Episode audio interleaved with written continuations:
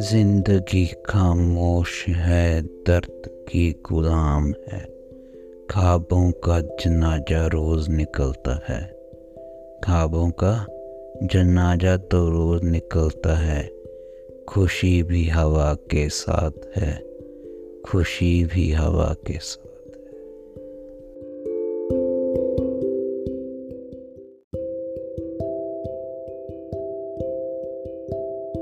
ਹਾਲ ਆ ਨੇ ਮੇਰੇ, ਘਰ ਕੱਚੇ ਨੇ, ਫਰਸ਼ ਪੱਕੇ ਨੇ। ਡਿੱਗਦਾ ਹਾਂ, ਸੱਟ ਖਾਂਦਾ ਹਾਂ, ਸੁਪਨੇ ਦੇਖ ਦੇਖ ਕੇ ਖੁਦ ਨਾਲ ਠੋਕਰ ਖਾਂਦਾ ਹਾਂ।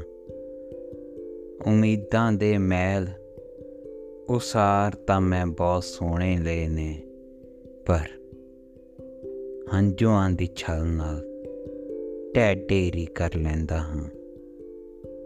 ਹਾਲ ਆ ਹੋ ਗਏ ਨੇ ਮੇਰੇ। ਮੈਂ ਹੌਂਕਿਆਂ ਨਾਲ ਰਾਤ ਕੱਢ ਲੈਣਾ ਹਾਂ। ਦਿਨੇ ਹੌਸਲੇ ਨਾਲ ਚੱਲਦਾ ਹਾਂ। ਫਿਰ ਕੁਛ ਕਰਨ ਦਾ ਜੋਸ਼ ਪਰ ਫੇਰ ਉਸੇ ਰਾਹ ਤੇ ਤੁਰਦਾ ਹਾਂ। ਫੇਰ ਉਸਾਰਦਾ ਹਾਂ ਉਮੀਦਾਂ ਦਾ ਮੈਲ ਫਿਰ ਸ਼ਾਮ ਤੱਕ ਆਉਂਦੇ ਆਉਂਦੇ ਹੰਝੂਆਂ ਦੇ ਖਾਰੇ ਪਾਣੀ ਨਾਲ ਫਿਰ ਵਹਾ ਦਿੰਦਾ ਹਾਂ। ਇਹੀ ਹੈ ਦਾਸਤਾਂ ਮੇਰੀ, ਹਾਲ ਇਹੀ ਹੈ ਮੇਰਾ। ਕੁਛ ਨਾਮਾ ਨਹੀਂ ਉਸਾਰ ਸਕਦਾ, ਬਸ ਇਹੀ ਕੰਮ ਹੈ ਮੇਰਾ, ਇਹੀ ਕੰਮ ਹੈ ਮੇਰਾ।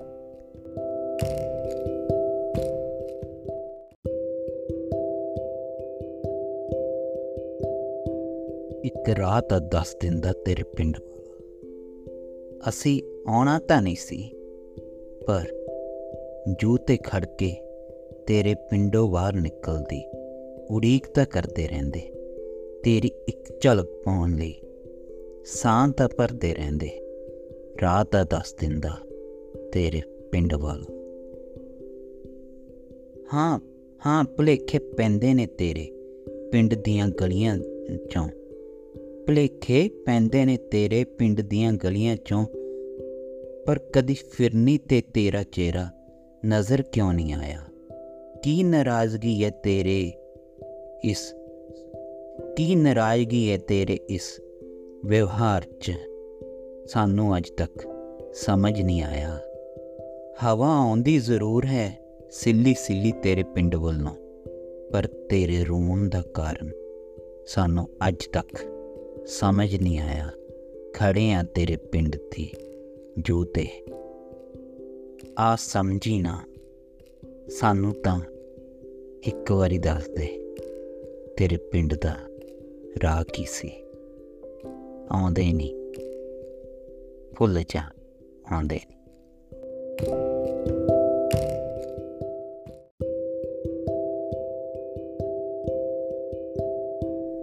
میرا دل آج بھی سوچتا ہے۔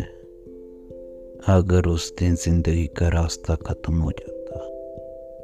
اس دن زندگی کا راستہ ختم ہو جاتا تو آج جو ہوں، وہ دیکھنے کا وقت کہاں ملتا؟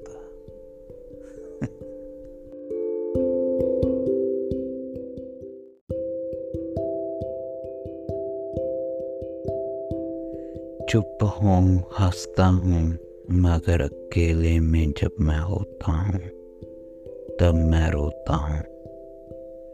کیونکہ خود کی کمیاں مجھے گہری نیند میں سونے نہیں دیتی، اور آنکھوں کی برسات مجھے ہنسنے نہیں دیتی۔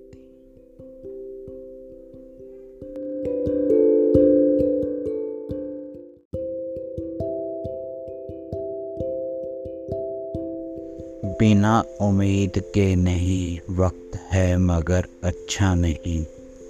آنسو ہیں مگر گرنے کے ڈر سے آگ سے باہر آتے نہیں۔ منزل تو ہے مگر زندگی کے راستے ادھر جاتے نہیں۔ اور لکھوں کیا؟ شبد درد میں زیادہ سمٹتے نہیں۔